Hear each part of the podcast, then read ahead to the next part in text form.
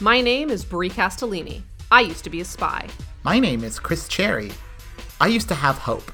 And this is Burn Noticed, a weekly rewatch of the USA television masterpiece Burn Notice about Michael Weston, a spy. Throughout this podcast, we will be rating each episode on whether it is A, an episode of television, B, a great episode of television, or C, a great episode of Burn Notice. You want to know what complicated calculations go into these ratings, wait until the end because we've changed them quite a lot since our intro episode and therefore should probably change this intro copy. But also, before we get started, if you or anyone you know knows Jeffrey Donovan, knows who's making very loud sounds outside my window right now, please get in touch. You can send us questions, suggestions, hints on who is making such big noises outside my window right now, compliments, and absolutely no criticism of any kind to burn noticed podcast at gmail.com or to our Twitter at burn noticed pod. That is burn noticed with a D. I'm feeling very like radio jockey this week. Really? Yeah, I can kind of hear it in your delivery. Yeah. Well, you know, I'm trying to I'm trying to amp things up, you know, like start this on a good on a good energy. Yeah, of course. Because it's been a rough weekend. For context, everyone. Yesterday, no, two days ago, I guess. Two now, days ago um, now. we- Two days ago. two two days ago we got the news of Ruth Bader Ginsburg's passing, so that that contextualizes this episode in history. Uh, you are hearing this episode, I believe, two weeks before uh, election day, It's not two weeks. which is th- they're hearing this episode. Oh, you're hearing the episode. Yeah, you're right. Oh boy. Yeah, it, this episode is going to come out on October nineteenth. I mean, I don't think they need the context of when they're hearing the episode. They Well, have I'm that just saying- context. they don't have They the do have context of when we're recording it. I'm just saying, I hope that Chris has a little more hope in two weeks. Uh, I hope everything goes well. It's been very strange because this is not the only podcast that I have now. Um, spoiler alert, everyone on listening to this podcast. I have another podcast because I cannot be stopped. It is with my friend Christina, who is distinct from Christine, who does this podcast with me. Christina and I have a new podcast called Breaking Out of Breaking In, which is a filmmaking podcast, and we release every other week. And this is important context because uh, it re- it requires fewer recording sessions for us to get like super far ahead of ourselves in the recording. So like we've already recorded two episodes past election day, and we are very nervous that we're gonna have to make some changes to our intros because like it is very awkward to be giving people like career and creative advice in a potential like full apocalypse scenario. So that's been yeah. some that's been a conversation topic that we've had to have uh, around our brand new podcast together. So yeah, this is also going to be an interesting show to do that there. These podcasts, and really all podcasts, are like such a document of Mm-hmm. the end of the world. For real though. And it, you know, it's funny because like I remember podcasts from before the 2016 election and uh the conversations were very different, you know. Everyone was like, "Oh, thank God it's going to be over soon." And in this this time everyone's like, "We're all going to die." We're all gonna die. And it's, It's been a long fucking 4 years. And that that's the thing too about not only do we have to acknowledge what's happening, but we have to give the audience like a context of where we are right now because context changes so much in the time between when we so much. record the podcast and when it goes out that like we're living in a completely different world when the podcast goes Yeah. out. So we have to be like, hey, Ruth Bader Ginsburg's like just died. Uh, Mm-hmm. When you're listening to this, it's likely that Los Angeles is burned down. And we're only recording like a month out. Like we're only about a month ahead of ourselves in terms Exactly. of recording versus releasing, and that is terrifying how quickly things change. It's yeah, it's not a fun like time to live. No, it's not. So, uh, you know what I want to do, Chris? I want to go back to 2010, a better time. When in 2010? Well, uh, June 17th, 2010, when the episode Made Man, season 4, episode 3, appeared on the USA television network. You know what's weird about Because this? that's- what? That was the same day as last week's. They must have like skipped a week and then doubled up. I thought it was weird when my episode was like only like two weeks away or whatever, or like three weeks away, like from my last one, or like it was all weird. I was like, that doesn't make sense. Yeah, might, maybe it was the Summer Olympics. Maybe. That's my theory, at least. If somebody wants to fact check us, please do. Otherwise, only get in touch with me if you know Jeffrey Donovan and or know who was making noise outside my window. So, moving on. This episode, Made Man, was written by Alfredo Barrios Jr. Oh no. And directed by none other than Wicked Pissa JD. Our boy, our bathroom sign of a man, has become a smarty pants director. I did have not a lot notice of this. I noticed I have who a lot of wrote it, but I didn't pay attention to who directed it. Like, because Yeah, I was actually is- watching it already, watching the cold open and like going into it, being like, "Oh, the writing on this one's a little rough. Who's doing this?" And then I saw Barrios and was like, "Oh, that tracks." And I didn't pay attention it to the gets director. i will s- i know well so it, this is our this is our first directing credit for our boy and i'm pretty sure he directs a couple other episodes as the series goes on um, i will say in alfredo's benefit the episode gets better as it goes there it's i mean it's an alfredo barrios jr episode so like don't hold your breath but there was some stuff like there were some little are details in so this mean episode to that i this enjoyed human being. I mean, sure uh, do you think a we're- perfectly nice, probably I'm sure weird conservative guy? I mean, we're mean to a lot of people on Burn Notice. Like, do you think we're nicer or meaner to Alfredo Barrios Jr. or Matt Nix? I think we are nicer to Matt Nix because we're watching his television show. Are we though?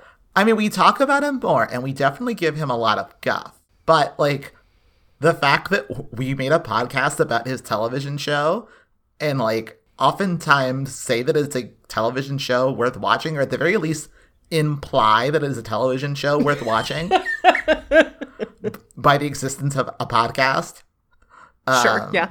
suggests that we like his show. And whereas like Alfredo Alfredo Barrios Jr. doesn't get that. He is That's just true. like the writer that only exists to be our punching bag.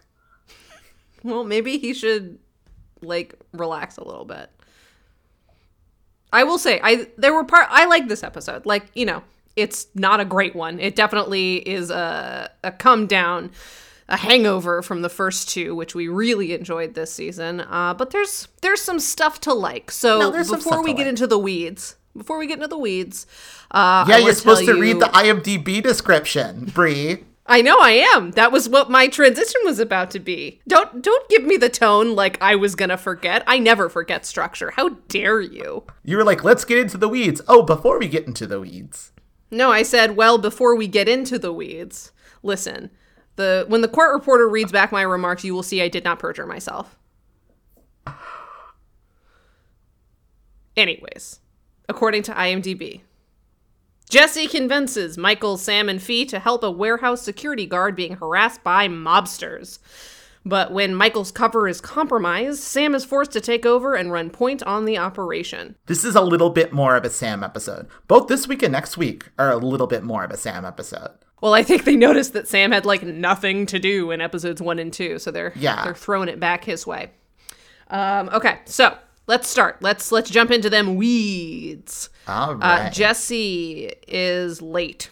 This is the beginning thing, which is that our, our regular gang is annoyed because Jesse is late, and there's a little spy voiceover that's like, Jesse is late, guys, and we're really mad about it. Turns out he's late because he's been like casing Carlitos to make sure that it's secure, and then he brings drinks, so I guess all is well. Um, don't really pay attention to what happens in this scene because it's like, I have a lead, blah, blah, blah, Algeria, blah, blah, blah, Cobra. The only interesting thing to come out of this scene is that they have to go to the docks to follow up on a guy that, uh, that Jesse has codenamed Cobra because the only times he's talked to this, like, I guess, whistleblower from a potential arms dealer, it related to, you know, the, the war, the pay for profit, yeah, he's war, like a the war for profit thing. He's a lead. Yeah. Yeah, he's a lead, but the reason that he's called Cobra, uh, according to Jesse, is because he has like kind of a deep, like hissy voice, like very scratchy, like he kind of Yeah. sounds like a snake, I guess. And so everyone's like, Jesse, Cobra is a terrible nickname. And Here's Jesse's like, well, it's my operation, so fuck you. It's not. It's fine. Like this is such a weird runner that everyone's like Cobra. That's dumb, and it's like, is it? Is it dumb? Well, that's that was what I was finding so funny is that like I enjoyed the runner because I always like when they're just like a little bit pissy at each other. But I w- I had the same opinion, Chris, where I was like, Cobra sounds like dope. I want to just like find felt- a gun runner named Cobra. It just felt forced. And Oh, like for there sure is some kind of fun stuff in this the- episode. Like The actors are giving the Cobra bit more than it deserves. Yeah. and that is what I will say on that level. like and it's so weird that it's like it doesn't seem like a thing that like would be something that they would latch onto.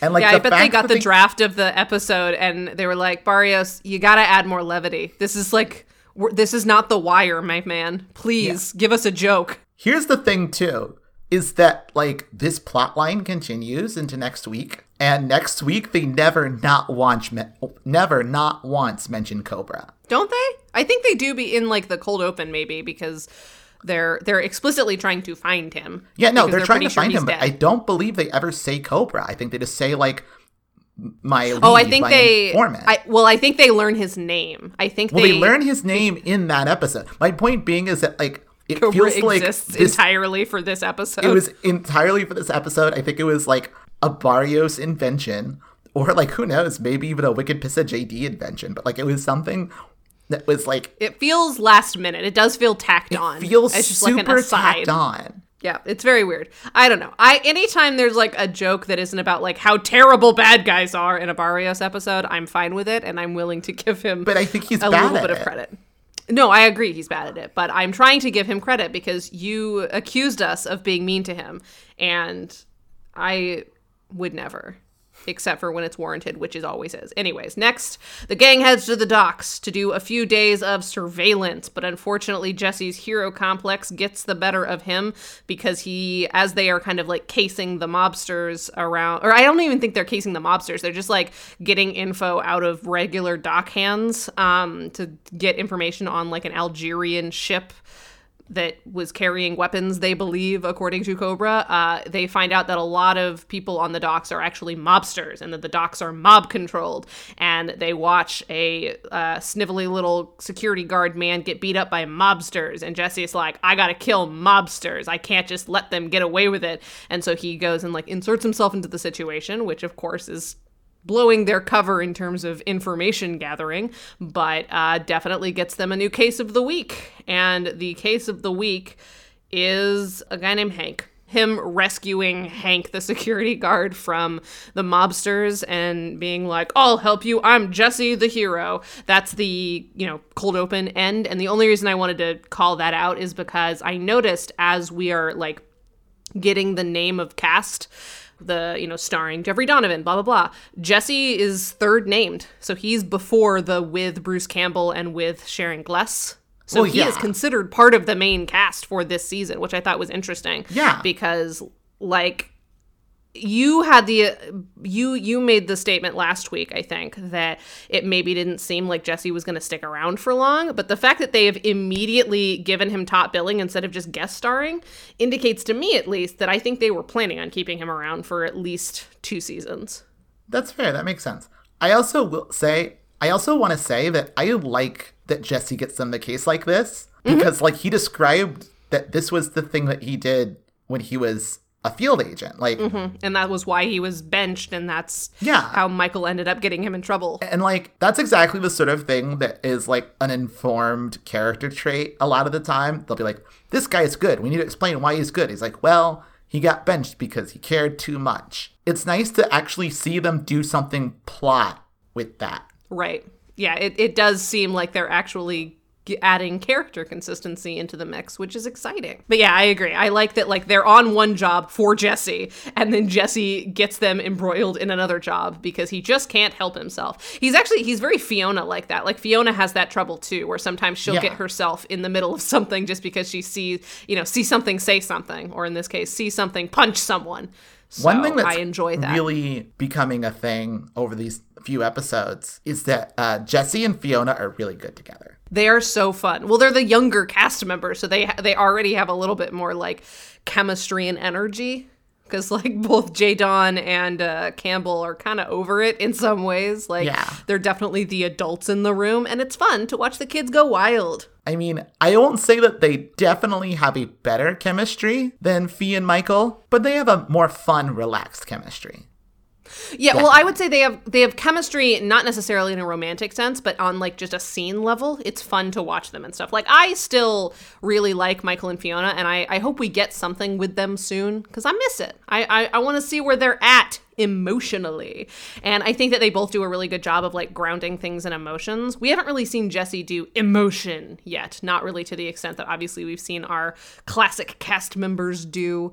Uh, but yeah, I think that's something that Michael Weston slash J Don do really well. Is I think that he is good at playing the quiet moments really simply in Yeah. ways that like he doesn't need to do too much. And I think that that's what I like about him and Fee is that he kind of grounds her and she makes him more exciting. So they're a more fun pairing romantically, but on a scene level, 100% Jesse Well, yeah. and Fee are very fun. Because that's kind of the thing, though, about romantic couples on like film and mhm. television, right? Is that oftentimes you spend so much time with them having strife, you know, that you don't get to see them like actually be a couple. And sometimes it's kind of a problem in stories like this where you don't get why they like each other.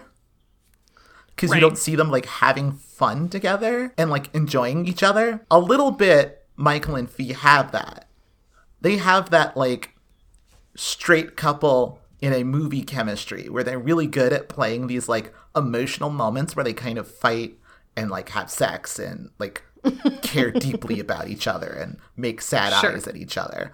But like the only time we ever see them like having nice fun chemistry is when they're making a bomb. It's true. And but like I have never seen anyone make a bomb sexier than when it's Fee and Michael in a room together. That's totally true. I'm just saying that like No, I, I hear what you're saying, but I and I think that that's just sort of the nature of this show's perspective and assumed demographic. Um, I think that they didn't assume that so many uh, older white women on Twitter would be watching their show. I think that they expected this show to appeal more to men, and so I they they have never seemed super interested in playing up the romance. But the romance is a fun part of it, and you know, although here's the I wish thing. there had been more female writers I because I, think bet we'd get a little bit more. I think it is a romance that appeals to older white women because like I think it's really a romance novel romance.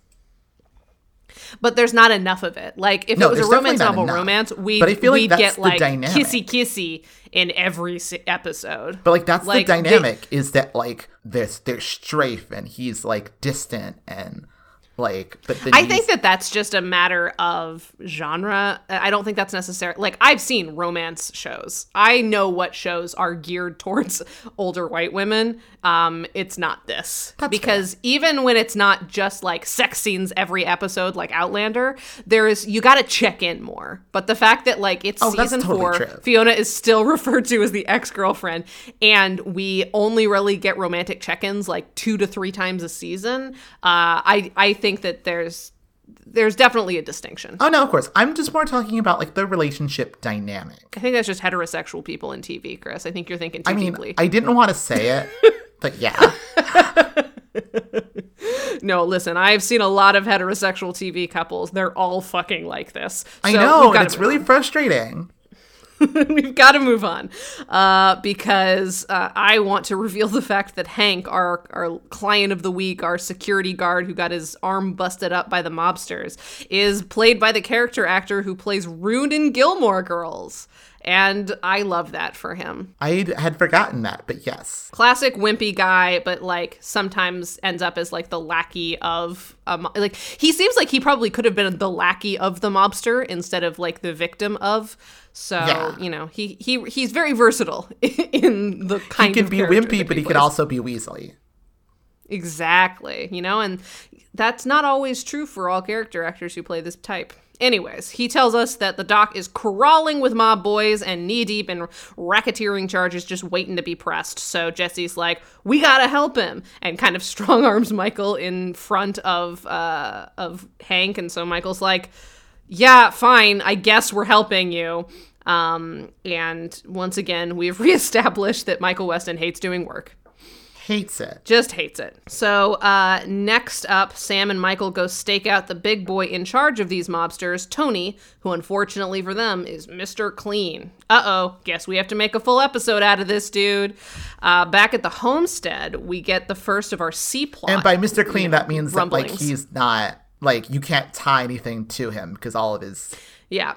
His hands are clean because he always makes he never, you know, he he no longer gets his hands dirty. This is a theme that will come up several times where Tony's whole thing is yeah. like, I'm I the boss. Want to make sure that people understand that and not just that like he's a, like a large bald man who cleans things. he is bald. He is bald, but not like in a Mr. Clean. But way. for an unrelated reason. So, anyways, Madeline and Jesse are making hummus, which was just a really random detail, but that I enjoyed a lot. The secret is that you add cumin, apparently. And Madeline is like absolutely grilling his ass because she's noticed he's never leaves the house from the same door twice in a row and keeps parking his car on different places in the street. So she's like, You're somebody. And I want to know who, because apparently nobody's filled Madeline in on what's happening. Which, no, yeah, given how she reacts, is very fair. yeah. I will say, yeah, they're making hummus. There's a lot of food in this episode because like there's a whole joke in the stakeout in the last scene that Jesse is the one who has to get the snacks for the stakeout, and he gets like Cheez Whiz and bologna. and they're like, no, You're just gross. that's disgusting. He's like, yeah, you're lost. I was kind of thinking that he was going to have a really gross hummus recipe too. Yeah, it, it, it's just a detail so that we can get into the scene. It's like the the banter at the top, but like I love what I love about Madeline in this episode is not only that she's like doing her own investigation and being nosy as fuck and really obvious about it because, you know, classic Madeline, but also that she's explaining her process in such a way that like we know she she knows what's up. Like she she noticed the the exit plan. She noticed that he doesn't park his car, uh, and later on the episode, she notices a detail about a photo that Jesse shows her to get even further. So like Detective Madeline is really coming a long way. They have to let her be in the gang. Please let Madeline do a case. She's very good at this. I was proud of her. Anyways, so she she's like poking him, poking him, and he's like, ah, I'm just some guy.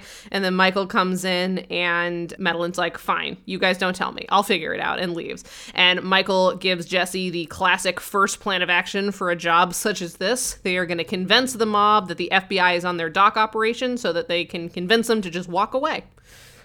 So they don't even have to take down the mob. They just need to convince the mob that like everyone knows what's up and they should just like leave town. So, classic. This is definitely going to work. As Michael makes a gross gum and lint wrapped listening device, it's very gross and an excellent little spy tip that we'll talk about later. Sam is very excited to reveal Michael's new identity for this episode. He's going to be taking over the identity of a disgraced FBI agent who like was discharged or something like he was he was put on leave Yeah, a couple of months ago and like they can nobody can account for his last six months because he's basically been in like alaska drinking himself to death so he's like whatever you've done in the last six months is sort of up to you because nobody can verify it so uh, it's a guy named ned what's his name Gordon. ned something It's Gordon. gordon that's it It's kind of a weird scene because like Sam is like really, really building it up. Like the name that Ned Gordon is gonna mean anything. Right. Well, so something that I noticed in this episode is there's a lot of like really heavy handed foreshadowing because Yeah. apparently four seasons in, Barrios doesn't trust the audience that like we will pick up on foreshadowing, so he needs to like really spoon feed it Like, to yeah, us. This like, is not the "This first a time it happened. Great, great alias. It's not gonna fail. But then later on, they do a two part foreshadowing thing that then doesn't come to anything. So now I'm like, Barrios, what's happening? Are you just being heavy handed for no reason and it's an accident that the first one happened to be foreshadowing? What are you doing? But we'll get there. So, um, but yeah, so this very excellent FBI alias, Ned Gordon, is given to Michael. Then Michael is, uh, oh, and uh, this is the scene where I want to call attention to the fact that I now understand Jay Don's directing style, and it is moving shots and headroom. If you rewatch this episode, you'll see what I mean. There is so much fucking headroom in every medium or wide shot. It's like he doesn't want to see anyone's waistline. It's all torso and up. It's very like it's it's subtle in some cases, but it's distinct. There's a lot of headroom, I didn't and I notice. don't know I'll how to explain look it. For it. Yeah, you should you should look for it. It's it's wild. Uh, he also really likes like, um He really wanted people to feel comfortable on his set, so he was like, "This is a pants off set." this is like uh, But- chill. You can wear sweatpants if you want. This is a sweatpants set. yeah. Wicked Piss And I mean- JD runs a sweatpants set. It, it's I I- can't tell if it's like a jo- a choice that he's making or if the fact that like he's never behind the camera means that the DP got lazy. Like I don't know what's happening, but there is definitely a distinct, noticeable increase in headroom, uh, which for those of you who are not in the film industry, means that there is a lot of space in the frame between the the top of frame and people's heads usually you want to decrease that because like unless there's something interesting in that part of the frame you know that that we need to pay attention to we just want more of our principal subjects so But also, you can't the put their head like too close to the edge of frame because then it looks weird sometimes, and it kind of feels like maybe they're almost like trapped, or your brain kind of believes that their head is like stuck to the top of the frame almost. It's interesting. Yeah. Headroom is interesting because like you can't really if there's just like a millimeter of headroom, that's like not good either. Mm-hmm. Also, generally, you want to put you want people's eyes to be like roughly like two thirds up yes exactly that's exactly it but in a lot of these shots it's the top of their head that's two-thirds up We, yeah, it's it's part of There's- a whole framing thing called rule of thirds. You can look it up. yeah you can look it up we're not going to educate you on this the other thing though This is that i did like school is podcast. no that's my other podcast don't take this away from me Yeah, if you want to other know thing, more though- about rule of thirds, go listen to Bree's other podcast with Christina. exactly. Uh, not E. Uh, Never call me Christina. things. I don't care for that. two things. First of all, we discovered that the abbreviated version of, like, the initialism of our podcast is booby. Be breaking out of breaking in. Uh, so we've decided that our listeners are called the boobies, which we think That's is really hilarious. It's very good and it was totally unintentional. And the second thing is that the other thing that Jeffrey Donovan appears appears to like is tracking shots. Like when you put um, the camera on wheels and like follow people around the room and zoom in or zoom over. Like there's a lot of like smooth moves. And in certain circumstances, I really like this. And he seems to not be on sticks very often. Like he seems to like the more natural, like somebody holding the camera versus setting up a tripod and shooting. So he definitely likes to keep things moving. And I think maybe Well, he are, overdid are the it a little shots bit. off on handheld or are they on like a dolly? Uh, they don't seem to be handheld. It seems like the the still shots are handheld and the tracking shots are on some kind of slider um, Yeah. or track. And uh, I think in a couple of cases he overdoes it a little bit, and it's like, relax, I mean, Jeffrey. a new we know you're doing a That's good like a job. new exactly. thing. And then there's there's a handful of scenes where it's like this was his choice. Like this was a thing that he wanted. So like there's a handful of like really like artfully composed single shots and sometimes they really work and sometimes it's like go make a movie. This is a TV show, please get moving. Um and there are like I think there's like three scenes set at magic hour when they do not need to be. So, um, magic hour is, of course, the time right after sunset, like where everything is like very colorful in the sky. Maybe right before sunset, I guess. Basically, it's Or, like, the period of time where the night sky looks really nice. Yeah. Um, there are two very distinct shots, uh, very distinct scenes set at magic hour, and that is classic newbie director. Yeah, it's like the sky is gold and everyone's just sort of like lit and like the sun is like going down. So like sunlight is a little bit more directional, so you get more shadows. Mm-hmm. and um, there's usually other colors in the sky. There's like some pinks and purples and Yeah. you know oranges. It's how to get a pretty shot without having to know anything about lighting. You Right, just yeah. wait a little bit and you're there. So, anyways, I, what I'm saying is I noticed, and I think there's a lot to like, and I think there's a lot that he, I'm sure, will eventually learn. hopefully part of that is less headroom.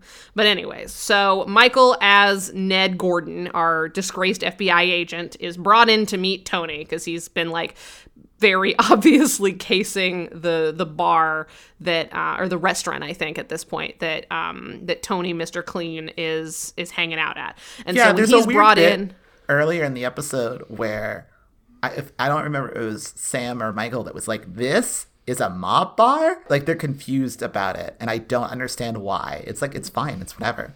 It's just a restaurant. Yeah, there's a lot of like asides people make in this episode that are like completely meaningless, but it's like shit, they have to say something else now. Just say that. So it's very confusing. Classic Barrios. But anyways, another classic Barrios thing is our first like verbal introduction to Tony Clean. So Tony is introduced as Michael is being like brought in um, with his hands behind his back by having an ongoing conversation with an underling. So there's a man who looks very scared and is like brought in in front of Tony, and Tony is yelling at him for being late for a payment. And the man explains, "Well, it's because my son was sick and I needed to buy medicine," which is so non-specific, like he's in a Dickens novel. And uh, of course, Tony is furious and he's like, "I don't care if your kid gets cancer and dies. Like, you got to pay me on time. You're gonna pay me tonight, right?" And the guy's like, "Yeah, I'll pay you tonight." And he's like, "All right, good. Get out of here." So you know, Yeah, he implies need to like, understand is early on. I'll kill your kid if you don't give me money. Yeah, it's He's like this guy, classic guy. dirtbag. He's a bad guy. He hates kids, and kids, as always, are only here to be punished and as window dressing for how bad the bad guys are. Like, Yes. there's always got to be some kind of tortured or potentially tortured kid in a Barrios episode. Yeah, Otherwise, how will we know this guy is bad? yeah, because he's a bad guy. Although it is interesting that this bad guy has like an arc. It is. It it's actually kind of well done. I was like a little bit sad at the at Tony's demise.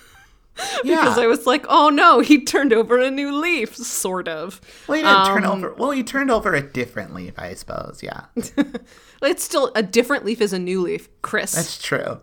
Anyways, so Ned slash Michael indicates that he has info on a potential investigation that the FBI has open, which is, you know, their whole play.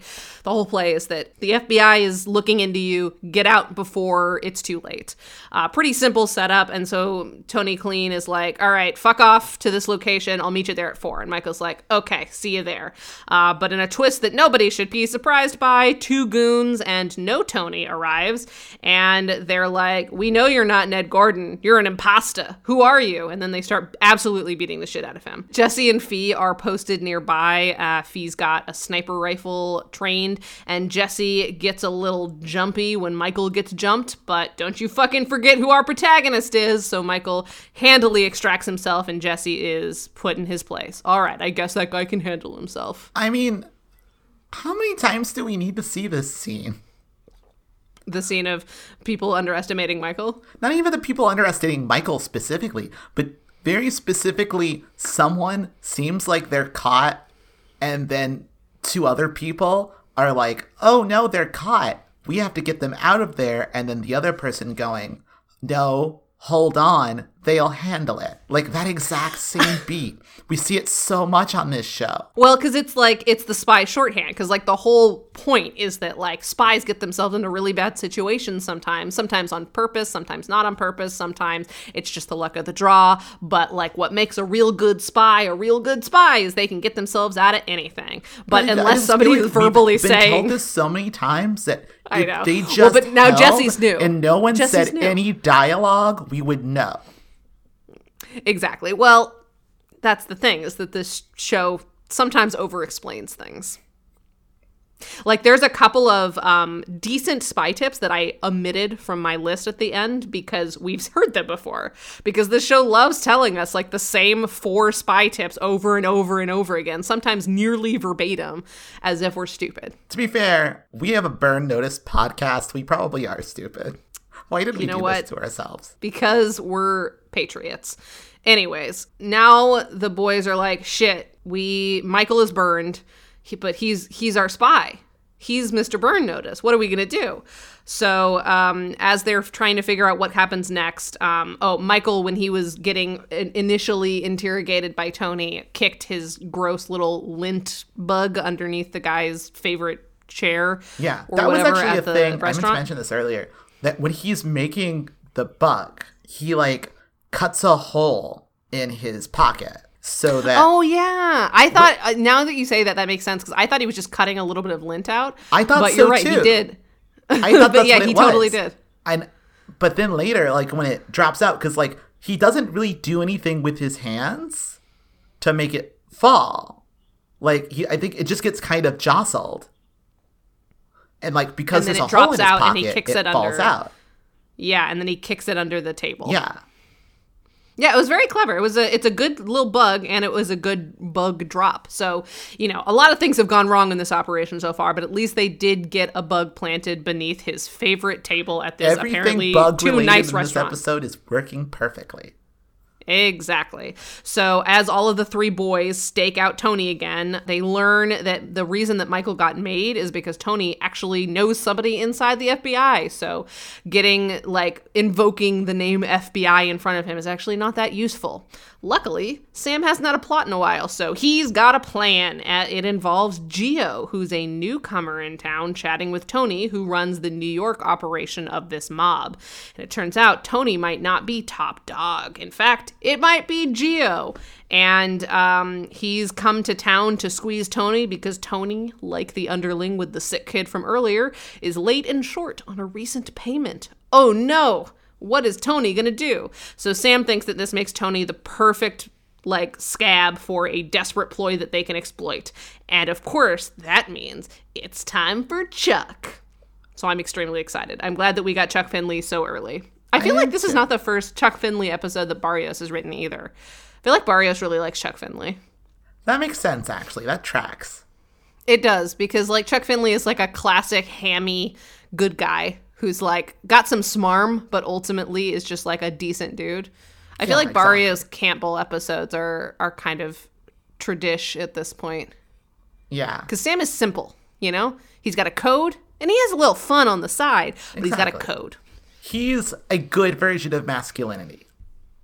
Exactly. Yeah, pretty classic masculine dude.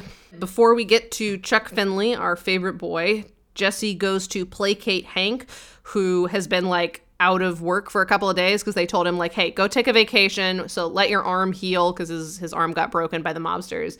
Um, like we'll take care of this." But it's been a couple of days and the situation has not gotten better. And Hank's like, "I have to go back to work. People are asking questions." So Jesse's like, "It's totally fine. Don't worry about it. We've got this handled." And Hank's like, "Okay. Oh, also here's a giant stack of papers about Algerian shipments because apparently Jesse is also now using his connection to Hank to continue researching the B plot, which is f- Operation Find Cobra slash guns.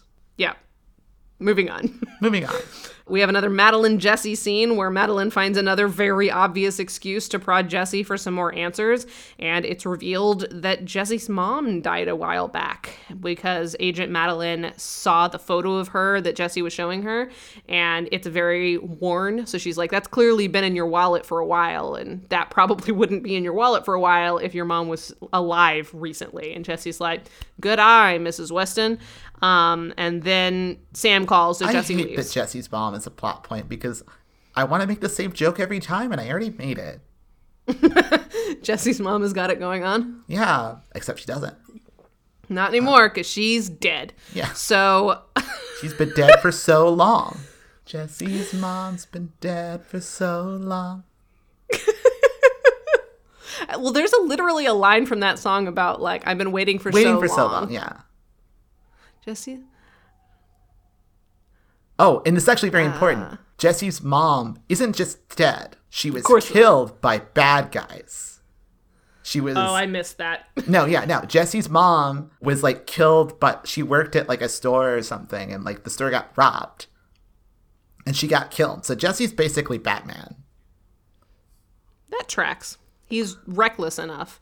Exactly, and like he wants to like help people like that he sees that are like in trouble because cost. no one he he makes a point of saying that like pe- people were outside and no one did anything to save his mom. So now he is someone who when he sees people in trouble has to go save them because like no one saved his mom and like, you know, that's like his whole Yeah. thing. Yeah, it's like literally Batman. Yeah.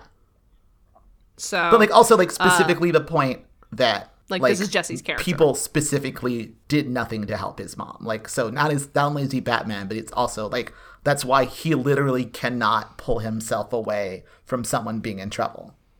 Mm-hmm. Which honestly probably made him a terrible spy, which is exactly I mean, why, that's he, why got he got benched. benched. But yeah, it's all coming together. In some ways, it was perfect that he got burned because he can do a lot more work as like a vigilante rough boy than a government stooge. Jesse's a vigilante rough boy. Importantly spelled R U F F, of course. So, anyways, Rough Boy is needed Oh at God, uh, so. Tony's favorite club.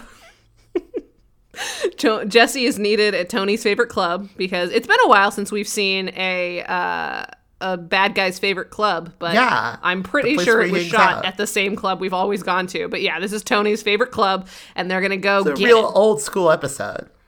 It very. It, I mean, it's fucking Barrios. Like, what do you expect?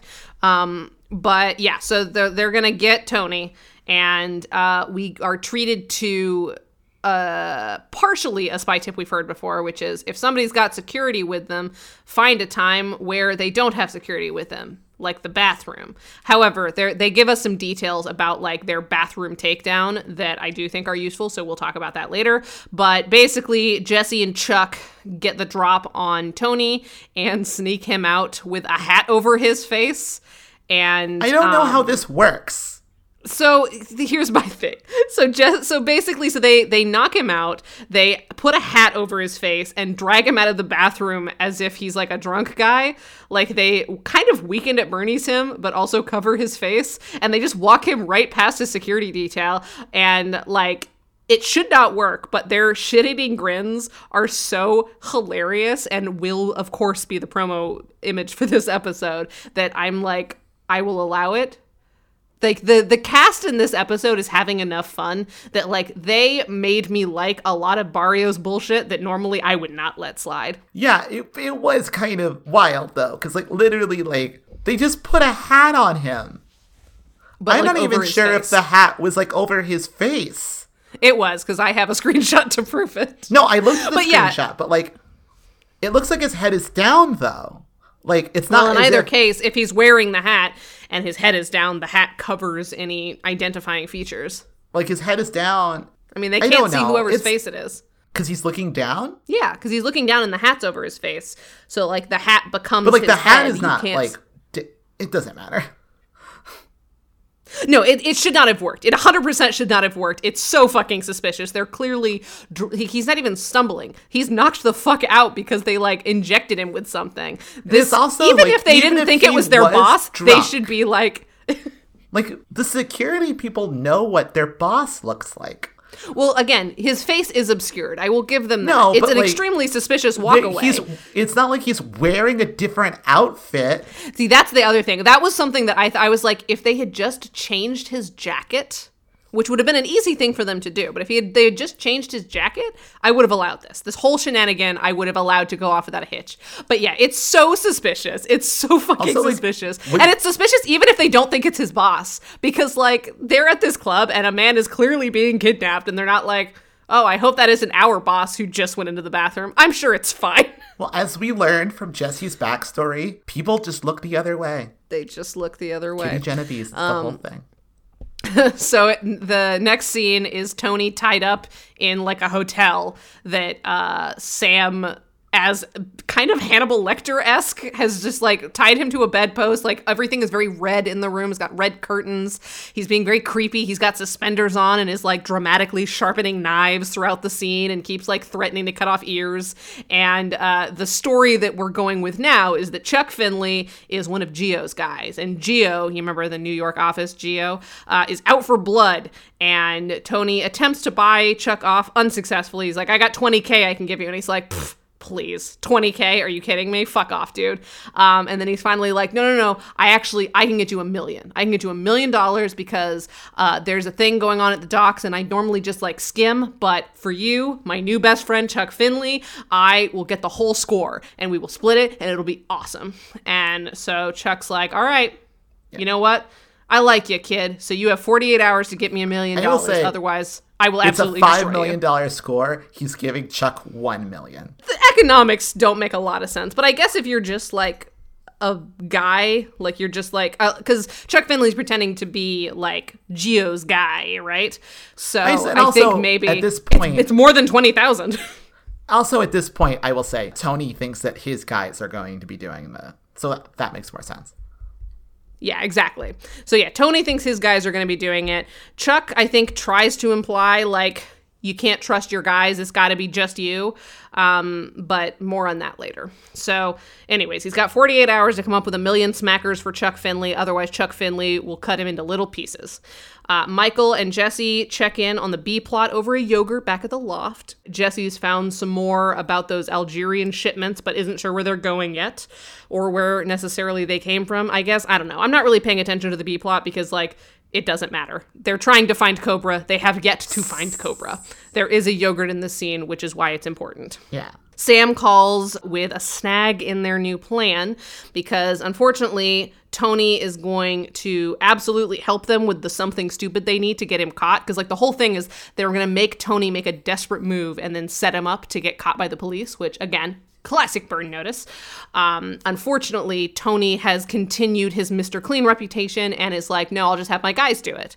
So uh, he is going to continue to keep his own hands clean, which is useless to them because they don't want just the score.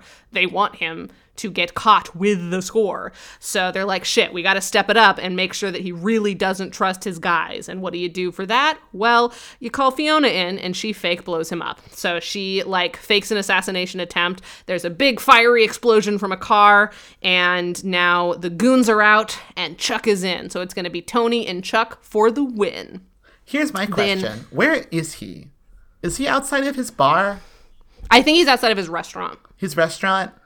Like, do none of his goons notice that their Hang boss's car got blown up and, like, follow up on that? I think Tony immediately is like, everyone go home until I tell you. I don't know. Because no one is ever at this restaurant. It's like a completely empty restaurant except for Tony. And then occasionally someone drags somebody in for him. Like, the, again, the setup for this is wild. That nothing makes sense. Nothing is connected to anything. Who cares? I don't know. It's a Barrios episode. Maybe It's I'm not just that really deep. nitpicky today because I'm nitpicky about next week's too. But, like, I just, yeah. Oh no, there's a lot to pick. There- There's a lot of nits here. So uh, yeah, no, you're not wrong. It doesn't make any sense. And also, like, like literally, so so Chuck Finley tells him you can't trust your guys, and Tony's like, yeah, yeah, I can trust my guys. Then a bomb gets put under his car, and he's like, I can't trust my guys. like, there's no, they didn't even try to like set up somebody specific. They just tried to kill him, and like he's like, you're right, it's definitely my guys. I believe you. Like everything in this episode is super convenient. Additionally, so a fake FBI guy comes in to like try and scam him, and his real FBI guy's like, that guy's fake. So they try to kill Michael. Michael doesn't die. Immediately, a second person he's never met appears on the scene and threatens his life, and he's like, but I can trust you for sure. And then that totally brand new guy is like, you can't trust your guys. And then a bomb happens, and he's like, You're right. I can't trust my guys. Like, how is any of that fucking connected? Tony's the dumbest man in the world. Is that they're constantly conning people who should know how cons work. Yes, exactly. That's 100% what's happening. And that's why I like Brennen so much as a villain because he's like one of the few antagonists of the week that is actually savvy to that, which makes those episodes like a lot more fun because they have to try harder. Listen, we can't get bogged down in this. It's it the, the plot doesn't hold up. It does not hold water. It is full of holes. It is sinking. But before it sinks, let's finish our recap. So uh, everybody but Chuck meets up with Hank again to explain that he needs to partially a- allow a robbery to take place at the docks because they need Tony to like drive off with the goods. And Hank is very unhappy about this, and he is wondering who these new mysterious security friends are because they've been telling him that like they work for dock security or something. They're like, no, we're we work for somebody at the docks. We're legit. And he's like, okay. Sure, thanks for saving my life. And but he starts questioning it and he's very nervous. I mean, it's classic client behavior, right? Like, oh god, this sounds hard and scary. And he is a Weasley wimp. He is a weaselly wimp. Uh, then sexism precludes Fee from being Chuck Finley's right hand man, and so Jesse, Jesse is back in play. So Chuck Finley and his buddy Jesse, who I'm sure has a name, I it's also sort of like there. that the show never really does this beat of like, you know, they're gonna be expecting a man because like Fee pretends to be the like The muscle. the muscle all the time. This is She never know, a I thing. know. But now that they have another male lead, they're like, oh, Well, I think probably we're they're implying a kind of patriarchal structure for a mob boss guy because like they're very specific. This isn't a gang. This is the mob. but yeah. So but the I point guess is that they the mob has use different rules. Jesse. Exactly. Well, yes, no, 100%. Um, I think that's probably the in world explanation, but it doesn't matter. So Jesse's back off the bench. Jesse and Sam go meet Tony at the docks to like talk over their plan of how they're going to steal this big shipment of like computer shit. Uh, but once again, Tony is trying to make other people do the work because he's like, no, I've I've already paid my dues. I don't do this kind of work anymore. So you guys go in and do this stuff. And they're like, no, Tony, you have to come with us. And they don't really have a convincing argument, and it seems to be going south. And Tony's like, "Why do I need to go? Fuck you guys. You you clearly have a better system. You go do it." And so then Jesse like looks at Sam and is like, "Well, what about that time that you were in El Salvador?" And, And Sam this is is why like, this scene has to be Jesse and can't be Fee. Exactly, exactly, exactly. So, yeah, so Jesse basically tells Sam to tell him this story to convince Tony that everything's going to be fine. They're not going to let him get caught. And unfortunately, and this is the most subtle Barrios has ever been because they don't immediately explain what's happening. This is clearly an actual story of Sam's that Jesse is trying to get him to tell. But as we know from previous seasons, Sam and like his Chuck Finley alias is very distinct from Sam Axe's alias. Sam doesn't like using his own connections for like crime reasons. He doesn't like he wants to play it straight and narrow. You know, that's this is a thing for him. But Yeah, unfortunately, Jesse has put him in an uncomfortable place. This also feels forced. Oh no, it, fo- it for sure feels forced. Like the introduction feels forced. The ending, the dismount, I will say, I think is pretty good. I think what this story gets them is good. And like, yeah, I think Oh yeah, for sure. and like there's a little line at the end that's kind of nice, but like it Mm-hmm. That's feels what I mean by the like dismount. a conflict that's super manufactured and like Sam has to care about this more. Barrios is not a subtle man.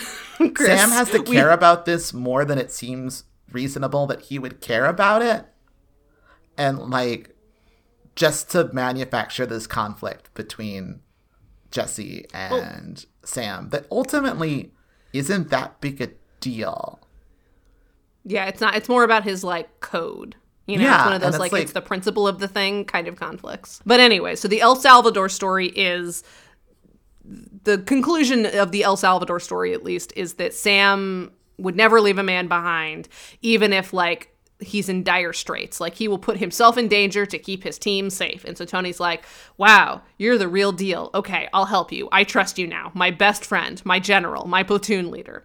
And Can I say though? um, I do feel like this Chuck Finley feels like a very distinct character from Psycho Meat Cleaver Chuck Finley. Yes, Who he I was was going to bring that up when we got to the end. yeah, no, it is it is a wild pull that this is the story that convinces Tony because the first time Tony met Chuck Finley, he had suspenders and several meat cleavers and kept threatening to cut off parts of his body, and now he's like this honorable soldier. What the fuck? The internal consistency, even within their lie, is so broken. So anyway, so Tony's convinced, and Sam is pissed. He doesn't pimp out his life to bad guys, Jesse. Uh, more headroom ensues as they debate over their tactics for getting Tony on side. But in any case, what's done is done. Tony's on side. They gotta go. Jesse is like looking over his Albanian manifest in his little garage apartment when Madeline enters to ply him with cookies. And Jesse is hilariously hesitant to like grab one. And she's like, So I hear, I see word has spread about my cooking. And Jesse immediately takes a cookie and like, doesn't eat it very obviously, which I enjoyed because hey, Madeline sucks at cooking. And despite that, she continues trying and still gets mad at people for not eating it. Like honestly, I wish I had that level of confidence. Like I'm bad at this and how dare you imply that I am? I just enjoy that she's like, I know this will actively torture you and I know that you know what's coming. You're going to do it anyways. God damn it. is the way that this works is that she makes bad cookies and then gives them to people and forces them to eat them as, That's exactly what's happening. as a I love show that like Of dominance. of dominance. yeah, exactly. Eat the cookie. Eat it. Can I say though? Okay, but imagine this, right? What if Mm-hmm. what if it was that Madeline just has weird taste, right? No, it's not because she's in she's referenced in the universe that she's like, I'm not very good at cooking. A, it would make more sense if she just had a weird taste. But No, we agree. That would no, be no, no, better because no, it's much more here. funny. follow me. Okay. I'm following. You following. open the episode with a bit about how weird Jesse's snacks are. And then you follow that with a scene of the two of them making hummus together. A really good beat in this episode would have been if Jesse liked the cookies. Yeah, you're right. And And, then, then, at the like, end, that's a Madeline like Jesse serves Madeline everyone thing. something. Yeah, yeah, yeah, yeah. And like at the end of the episode, like Madeline makes one more thing, and everyone else eats it and is like, "Oh God!" And Jesse's like, "Delicious, Mrs. Westen. Great job." Right? That's That a better really runner funny. than Cobra. Yeah, for sure. Unfortunately, I don't think Alfredo Barrios Jr. is very interested in women, so all of their plot lines are usually pretty limited. I mean, that's fair. But it's just like it's so funny that like there's this other weird forced plot points when there's a plot point that's like three fourths there that mm-hmm. like just a little bit of tweaking. It's half baked, just like her cookies. yeah. Well, now that we've settled that, what actually happens in this scene is that Jesse is finally like, okay, clearly you're grilling me. Here's what's up. I was a spy, then I was burned. But Michael, your son, I is a really a good guy and is helping me. yeah, but Michael is helping me. You should be really proud of him. He's a great dude. And he turns around and we look at M- Madeline, and Madeline's like, oh, fuck. I know exactly what happened. Yeah, because he doesn't up." just say that he got burned. He said that someone stole information. Mm-hmm. And because that information got stolen from me, I got burned. Uh, but luckily, I found your very good son, whose ethics are beyond reproach, Michael Westen, who I love like a brother. Thank you for giving birth to my brother. And uh, is Madeline is immediately best, like, most ethically sound bathroom sign I've ever met. "That's a man you can trust." And so Madeline is like, "Oh God, okay, I know what's up now. This will come back later." Uh, Jesse and Michael go to an airplane hangar for B plot reasons. Everyone still hates the nickname Cobra, but uh, they're invested in making like they're invested in finding him so that's why we're in an airplane hangar who cares they find a suspiciously cleaned area um, and a plane with a tail number that matches one of the weapons shipments that they know about and then they find some blood left over in like within the plane and like on an exterior portion of the plane so they're pretty sure that someone maybe cobra's body was dropped during the last flight this plane took. So now they got to go find a manifest to figure out like where the last flight path was so that they can maybe go corpse hunting. Okay. This never comes up again. And like some of these nits are pretty big and are worth picking. Some of them aren't that big. But here's my question. Sure. They dumped the body out to sea. They don't necessarily say to see. They say somewhere on the flight path they pushed But somewhere on the flight path. They don't dump it here. No. What is what was cleaned up here? Well, I think probably what happened is that he either got caught in the propellers uh or like as they pushed him out or something or like it it wasn't a clean throw like some of the blood from the body they threw over got onto the plane and so it was like dripping when they parked. Yeah, but it seems weird that That's there's a little bit happened. of blood left on the plane itself, but not. And they Well, that's why I think it was probably a But- propeller thing. Like, I bet they, in in addition to dropping it out of a plane, they probably shoved him towards the propeller because, like, you want to mangle a body. A plane propeller midair is a pretty good way of doing that. That's fair. That's possible. I'll buy that. I was just I Yeah. there was the thing is I bought it totally up until the moment that I re- just now when I realized, oh wait, they didn't dump him here. Like I thought there was just a body on the ground there. I mean, maybe it started there. They loaded the body in the plane, pushed him out of the plane, and came back. It could be. I don't know. Doesn't matter. That Yeah. that that actually is not a plot hole. It was just a thing that I thought about just now. Great. Well, I'm glad you brought it up. That was very important, and I'm glad we unpacked that for you. So, uh, Sam, Fee, and Hank go on a magic hour walk by the dock. So it's very beautiful, very like tracking shot of the three of them walking by the water as the sun sets gloriously in the background because we are, you know, film 101 students. And um, now uh, and and Sam is like getting off the phone with Tony because Tony is like obsessed with him. He's like, "We are blood brothers. Thank you." And Sam's like, "Yeah, he thinks we're in like a fucking platoon together or something. I hate this guy." And Hank is like extra nervous. And this is the first of two moments where it seems like Barrios is foreshadowing that Hank is going to fuck up the plan Yeah, like it does so many clients way. before. Then this is the first of two times. Like we know that the clients are always nervous and like why is this taking so long? My life is in shambles. But like this guy because he like they keep emphasizing your job's easy. Just like let like let the robbery happen. We promise we'll take care of it. But like because he's not just like waiting while they finish this plot line, but because he also is part of the cover up, like he's part of the heist thing. Um, it seems like in two different places that Hank is definitely going to fuck this up for them. Spoiler alert, he doesn't. He does a great job. Is Everything is fine. bluff? Yeah, it's a double bl- It's so strange. I don't understand why they make such a big deal out of like Hank, it's so easy. Because whenever you say to somebody, it's so easy, it couldn't go wrong, something always goes wrong. Like Exactly. it's classic especially comedy they're like a, a Wimpy Weasley boy. Exactly. But not this time for some reason. So that in a in a that's so Barrios moment, um Tony has apparently asked Chuck Finley after they do this job together as blood brothers, the if Chuck Finley will kill all of his goons and their families. Because in case you've forgotten, Tony is a very bad guy and he doesn't care who he kills. And this is Tony's goons and families, right? Yeah, yeah, Tony's Yeah, goons because like he he, goons. yeah, he's like to, uh, Chuck, please kill everyone who's ever worked for me and also their families because I am, in case you've forgotten, a bad guy. But So I I'm love glad we Chuck got that out of the way.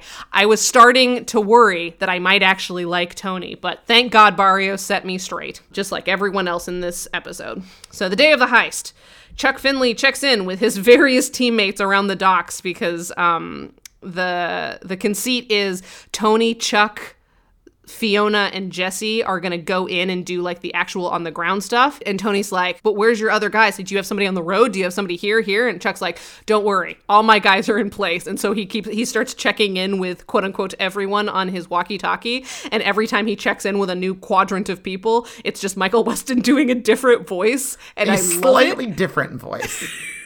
He's not so even funny. like Jeffrey so Donovan can do lots of voices. but we only hear three. We hear regular Michael Westen voice, we hear deep, gravelly Cobra voice, and then we have Homer. The Homer Yeah. voice is the sniper like voice, so that's the one the we get the most gravelly of. voice sounds a little bit southern. It almost sounds like normal gravelly southern and Homer southern. I don't it- care. I think it's a very funny bit, and I like that we got to cut to Michael and watch him do his little voices each It time. It is a good. I thought bit. it was I funny. did enjoy it, but I wanted more. Um, it is also, I also wanted interesting. That, I was hoping like, he would do like a high pitched voice, like "Hello." in this episode, Jeffrey Donovan is like, "Oh, we have to have a moment where I do some voices." Yeah, if I don't get to do my weird Southern blue collar voice, then I'm out. It's also I'm very stupid. Like it just occurred to me just now that that's why this is the Sam episode, or that's why he's directing this episode. Mm-hmm. Because it's Yeah, like no, he makes can, sense. he doesn't have to be in as much of it. Yep, yep, yep, yep. So, anyways, I like that bit a lot. I thought it was funny. It is um, good. It's so, so this next bit, I am the heist happens. Basically, they steal a truck. It's very simple. They steal a truck, and everything is fine. I'm actually, honestly, very unclear why they think that Tony needs to be here. Like in scheme, like if I was Tony, I'd be like, why am I here? Because at a certain point, like Fiona and Jesse also don't need to be there. Like they fuck off basically immediately. They help them get into the fence line and then they just sort of disappear and the the only people we see from then on are Chuck Finley and Tony. So like why do they need four of them? Why do they need Tony? Like I don't understand. I if I was Tony, I'd be like, "What the fuck are you guys doing? Why am I here driving the I mean, truck?" it seems like there needs to be two people because someone needs to handle the security guard and someone needs to drive the truck. That's two people. Why four? Well, no, but then And why did they make such a stink that Tony is in it? Because they don't even tell Tony, like, you need to do this because otherwise we can't trust you. Like, they don't even bring it that. They're like, we need four people. It needs to be you. Yeah, like, the conceit doesn't it hold doesn't up. Make sense. Especially if Sam allegedly ha or if Chuck Finley allegedly has, like, a full fucking army at his back. Yeah, Like, it doesn't even make sense why Chuck Finley is doing it. no, it doesn't. It makes no sense. It makes no sense. I don't know why the two old men in suits are the ones like roughing it up. But anyways, so Tony gets in the car and Chuck's like, "All right, I'll go distract the security guards and get the gate open. You drive the truck. Don't drive over the speed limit or the cops will get you or something. I'm sure it'll be fine. I've thought all this out." So then um, Chuck basically gives the uh, Chuck gets Hank to open the gate and hands Hank the gun and is like, okay, pretends like like pretend that you're you got the gun from me and I'll just wave him off and say like go on without me. Basically trapping Sam behind the gate so that like Tony is alone in the truck for the police who have already been called to catch him. Unfortunately, this is the moment that Tony grows a conscience. So even though everything seems to be going swimmingly, he turns the car around, crashes back through the gate because he, like Chuck Finley, is not going to leave a man behind. I think he even says like, "Remember El Salvador? I'll never do that to you, my blood brother." He doesn't Yeah, say he blood does. brother, but that's like the opinion. That's like the the overarching theme of this moment. And so it's like very noble and also it really fucks up their plans. So um Chuck and Tony run off from the cops. Once they're outside of the police perimeter, Tony pitches Chuck on going into business together because they're such a swell team and their first stop should be to take out Geo. Like, let's kill Geo, fuck that dude. It, with you at my side, we can totally take over this whole operation. Aren't we such a good team? I just saved your life. And Chuck's like, I guess. and so now we're in I like say, the last really- seven minutes of. Admire your Oh, commitment to referring to him as Chuck. I think it's an important distinction. Sam Axe and Chuck. I was about to say Chuck Tingle. That's not his name. Sam I mean, Axe do we and know Chuck Finley. that Chuck Tingle isn't Chuck Finley? we don't, you know? That's a great point. But, anyways, Sam has made a very big, important distinction between Sam Axe and Chuck Finley. And I, for one, would like to respect that. What happens next? Well, what happens next is that we have seven minutes left of the episode, and I'm like, shit, guys, you gotta fucking figure this out because we're running out of time. So, uh, back at the loft, Sam is pissed, but uh, we gotta resolve some shit. So, I guess we're gonna take out two mobsters with one stone. So, they hire a bunch of muscular dudes on Craigslist to make it look like Chuck really does have like this big army that he keeps telling Tony he has. And um, they head to where they know Geo is going to be for a showdown. There's a really I do enjoy the scene of Fiona just like auditioning a line of big strapping men. it is very fun. Like there's there's the the scene that Chris is referring to is um so they post a Cra- an, a Craigslist ad basically for a bunch of like beefy dudes, and so one guy has apparently responded to the ad saying that he has 17 inch arms, um like around 17 inches around, and Fiona's like. Take off your jacket. Let me see. And he like flexes for her and she's like, "All right, you'll do. Go on." And it was very fun. She got to really be horny in that scene and I think that that is a testament to Jeffrey Donovan's directing. Yeah, I appreciate that he allowed Fiona to be extremely horny. exactly. So do I. More horny Fiona. Anyways, so the showdown basically is that uh, Chuck Finley drives Tony in front of a line of big black SUVs full of beefy dudes, and they cut off Geo as he's coming from, I think, the tracks is where they said that he was going to be. And so Geo gets out of the car with an automatic weapon that Chuck hands him and, like, makes this big speech about how, like, he's not going to let him, you know, talk down to him anymore. This is his city, blah, blah, blah. And as he's giving this monologue, um, all of the cars behind him that, like, make up his army just start turning around. And it's this really, that's one of my favorite shots of the episode is that as uh, Tony is making this impassioned speech about, like, how he's going to stand up to Geo, all of his actual, like, people are leaving him and just like right behind him in the shot, which I thought was a very fun choice. And then uh, Chuck No, drives away. Really good. And Geo is left standing there, and then like you watch him make the decision, like, well, fuck everything. I guess I'm gonna go down in flames. And so uh, it's a pan up shot where it's like a crane shot where uh, Tony starts shooting. You hear Geo and his men start shooting back, and we crane upward to watch Chuck and the rest of the beefy Craigslist dudes drive away into the distance. This is the one moment where like the look the like look of betrayal on Tony's face actually a little bit makes me sad because like he he had done he thought he had a new friend and he like did. had made this big bold sacrifice and he like before he made the pitch to Chuck Finley that they were they should go into business together all he wasn't even thinking about that. He saved Chuck Finley before he had a plan for what the fuck he was going to get to Geo because as far as he knew Geo is definitely out for blood but you know what? To hell with that. Remember El Salvador. I have to save my best friend Chuck fin- Chuck Finley who I wanted to call Chuck Tingle again.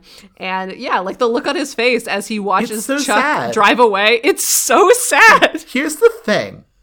Like, fucking Sam, Chuck Finley just like gives him a little salute and goes. Like, It's, it's, interesting fucking, that like Sam never, not once, feels bad.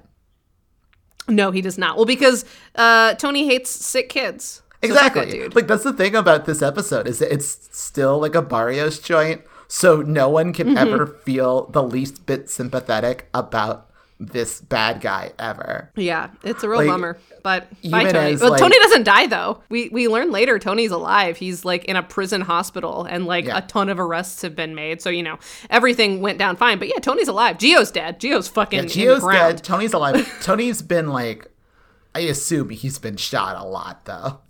Well, yes, Tony has definitely been shot a lot, but he's But yeah, alive. he is so currently alive. He live.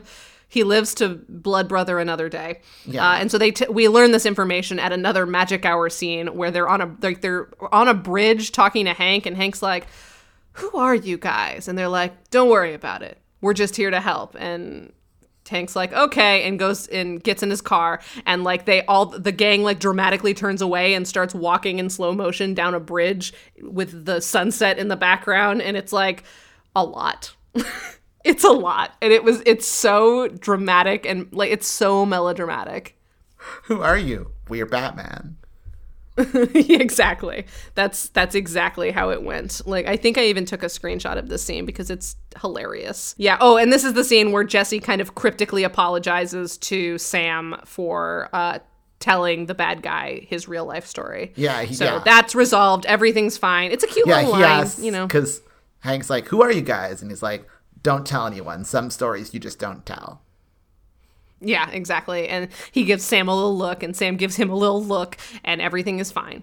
All is good in Boys Town. That's an alternate title for this show. All's good in Boys Town. yeah.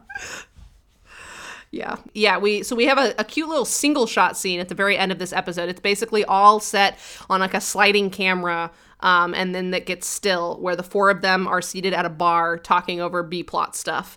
Um, Fiona offers Jesse a ticket on a cigarette boat in the cargo bay to get them out of Miami to go follow the lead that they got on Cobra. And that is a thing. Like it's just a, a little scene to like wrap up. Like, all right, next next episode, we're going somewhere that's not Miami. How exciting! And we're going in bad conditions because you know this dude is burned and he's not allowed to leave Miami. Much like Michael was once not allowed to leave Miami, but they figured out a way around it. So we'll see you next week, folks. And unfortunately, that's not the end of the scene, uh, or that's not the end of the episode because Michael then goes home to the loft where Madeline is waiting for him in a haze of cigarette smoke. And she knows what Michael did to Jesse, and she's very angry about it, and reminds Michael that the lies have a way of coming out, so you better be careful. He's a nice boy with a dead mom. How dare you? And then she leaves, and that's the end of the episode. It is. I like how all the women immediately like Jesse, and all the men are like, they don't know about this guy. Well, because him being a loose, like they they're they're not also like a little bit attracted to him. Yeah. Their their their standards are much higher. Because he doesn't already have it up on him that like they all want to kiss him. How how attracted are you to Coby Bell? I'm not really into bald guys. Don't Me tell neither. Quinn that. I He's definitely kind of- going bald. Yeah, and I'm not like uh big strapping men either. So- I mean, I don't mind big strapping men, but I like them a little dirtier. Like if he was a no. cowboy, I would like it. No, yeah, Like, I really. can't- If anyone's Mr. Clean, it's it's Jesse. Yeah, for real. It's Like I like his attitude. I think he's cute, but like I he's he's a little too clean for me. Yeah, he's Mr. Clean. I Like just I like said him a little rougher. Like if he's not tall and like nerdy but with an edge, then I want him a little bit rough around the edges and Coby Bell is not rough around the edges. He's got serious cop face. No, he is smooth. Yeah, he is smooth like a baby. And uh, no, thank you. Would you like to hear what the good spy tips were this week, Chris? Sure, tell me some spy tips. We've been recording for an hour and a half and I want to die. Spy tip number one Ideally, a bug should never be seen by anyone, but when there's a possibility it may be, it's best to make it look like something people don't want to touch. A wad of gum stuck to a balled up piece of tissue and a sprinkling of whatever's in your lint trap will usually do the trick. This was great. Loved it. Yeah, loved it. Very simple, very straightforward. Definitely looks like something I don't want to touch. Number two, holding someone's arms behind their back is a good technique for a bully on the playground, but it leaves you very exposed. A well placed kick right beneath the knee will cripple your opponent, and a crippled opponent can be a great weapon. And the reason he says that is because he then like throws the guy at the other guy. I think this is useful because he's specific about where on the leg you should kick and how, if you are being held in this particular way, you can get that kick off. Yeah, no, that makes sense.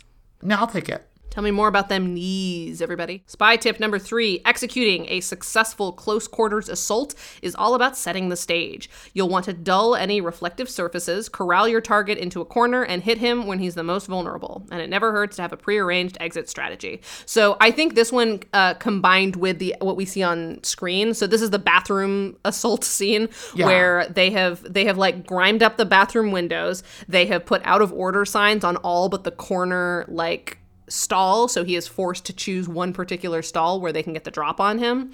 Um, and in our version at least is he they swap out his jacket and also put a hat on him. I think all of those specifics make this a more interesting like guys yeah, are alone totally. in the bathroom. I never would have thought to like scuff up the mirrors. yeah no it was a good little detail Yeah, no, I I liked that too. Cool. Number four, if you're cutting through a high powered electric fence, you need more than rubber gloves and a pair of thick soled shoes. Covering a fence with spray on insulation and then using a set of fiberglass handled bolt cutters will keep you from lighting up like a Christmas tree.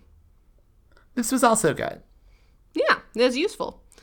Uh, what is the number five, fiberglass for? Is it so that you don't touch the electricity? Metal. The metal? That's what Yeah, I, I- I- assumed. Yeah. I think it's just like a double up on separating yourself from whatever is connected to the electricity. yeah. like in case Fiona does actually cut outside of the insulation square, you know, it's not immediately fatal, I think is the idea. Yeah. Uh, number five, a shape charge large enough to go through a wall is also large enough to let everyone for several miles know what you're doing. A smaller charge can be just as useful and a lot less noisy. A hydraulic spreader puts enough pressure to rip a door off a Humvee. Placed correctly, it can make short work of reinforced concrete. So basically, this is use a smaller charge and then use a hydraulics thing to like bust open the rest of the wall. It's sort of like when you puncture like a piece of tape, it's easier to tear the tape from that point, but you need a small puncture first. Yeah, no, that makes sense. I'm with this one. This one was technically on the Burn Notice wiki considered two tips, but I think it's just one. Like it's all a part of the same. It's like Yeah, don't it's make big explosion, make little explosion. Like that's nothing, but used in context with the other thing. No, yeah, makes a single I, tip. I thought this was the single tip. But it's also five already, so it doesn't really matter. Uh, number six, military leaders since the city states of early Greece have known that a tried and tested method for getting rid of an adversary is to provoke him to attack a more powerful enemy. Provide an ambitious adversary with the backing of a seemingly invincible army by casting hunks from Craigslist, which is an addition that I made to this spy tip, and he's bound to go hunting for even his toughest rival. Making sure your adversary is eliminated then becomes about pulling that backing once he's declared war on his rival, when it's too late for him to take it all back. We've never seen this exact execution of setting up someone to fail, and I like the specifics of like provoke him, then give him an invincible army, then wait until he can't go back. So like wait until he does his little speech and gets out of the car and then pull away. Yeah, I'll take it. I'll take it. Yeah. There's there's a couple things in here we haven't seen before. And also we got a scene of Fiona looking at a very large man's arms. Yeah, no, that was great. I was confused as to what the honks were like.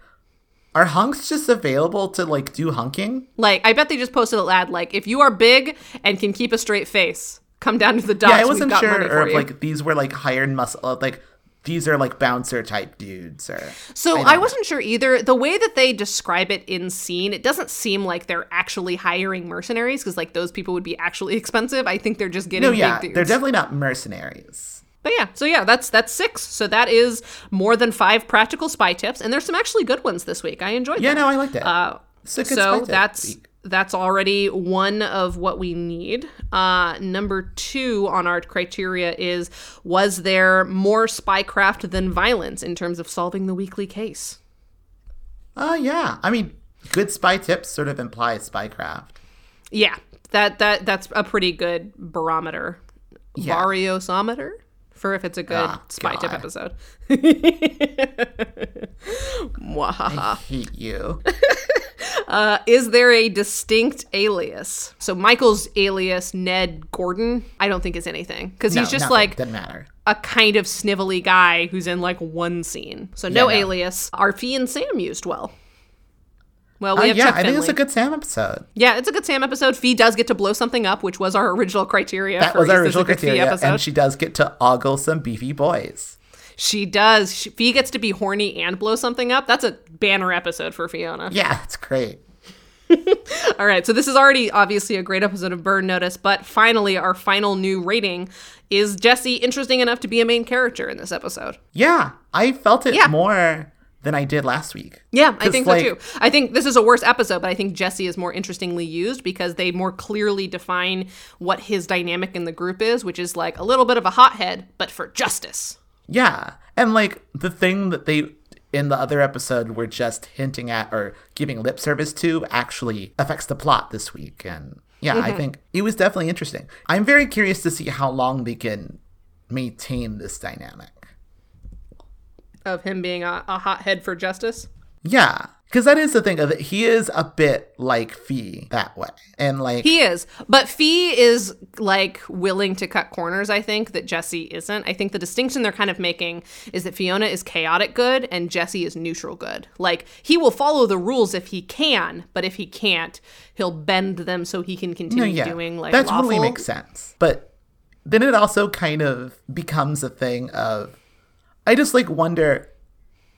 Obviously, right now, when he's new, and also when there's a secret, there's lots of plots you can tell with Jesse. Mm-hmm. I'm curious, like a season or two from now, when like he can't be like a stupid hothead. Not that he's stupid, but like he can't be like a hothead forever because then it's like, why are they keeping him around? Yeah, well, I mean, even uh, our, our friend of the pod, um, Matthew or Michael Horowitz, mentions that Jesse is obviously very different in season four than he is in later seasons. So Yeah. we we know that his the dynamic does change, and I like you, I am curious to as to what that dynamic change is. Like, yeah, because I do like the way that Jesse is being used here. Uh, but it is sort of interesting because, like, right now, I will say one of the things about asking whether or not Jesse is interesting enough to be a main character is are there stories that this show can tell with him that they cannot tell with the other characters? And I'm not sure that we have that yet. Not yet. I I'm still interested enough in what's I going am. on though. with I will. him. I will give it to them this week because I do like the way they use Jesse, and I think like I'm hoping that because they now have an additional set of hands on um, missions that, and this episode isn't a great example of this, but I'm hoping that they do more uh, interesting bad guy plots. Because like i feel like we've seen the same four things that they've done over and over and over again. Like you either set them up to like for a score that doesn't come through. You set them up to get caught by the cops. You set up a the, uh, an underling to get like fucked over by his boss, or you convince them that it's too hot and they need to move out of town because somebody's on their tail. Like those are like the four things roughly like that we get for bad guy plots. Yeah. So I'm hoping that now that there's an additional set of hands and there's not just the three of them like passing off like, all right, who's in charge this week, that we get a little bit more interesting cases of the week because we're just recycling bad guy plots at this point. And This every is once in a while would it's like- fine. But yeah, that's that's my hope at least. I would hope that that addition the case. Um, we will see. Next week is a good example of like it's starting to be that. Like it's still very standard burn notice plotting, but um Yeah, no, we'll- having we'll talk about a complete team on each side I think is worth it. Yeah, Yeah. that's fair. Let's talk about it next week. So uh This week, I'm done with this episode. We're done. Yeah. So are you do you have anything else to say or can I do the outro? No, I think yeah. I think Jesse's. I think for this season, like Jesse's interesting, and the way they're using Jesse in this episode is really smart. Yes. Yeah, I agree. Um, and we are still I like so this is so we've determined this is a great episode of Burn Notice. I think we can both agree it's not a great episode of television because there are so many plot holes and weird like expository sections that do not need to be that obvious. So it's just an episode of television that happens to be a great episode of Burn Notice. Would you agree? Uh, yeah. I mean, that's a that's a Barrios episode. Yeah. So I'm I'm sad that it was not another Mr. Snaps episode, but you know, you, you take what you can get with this boy. So uh, with that, there's nothing left to say. But thanks again to Vincent EL for our theme music. Find more of Vince's music at vincentel.bandcamp.com. And until next week, bye. Bye.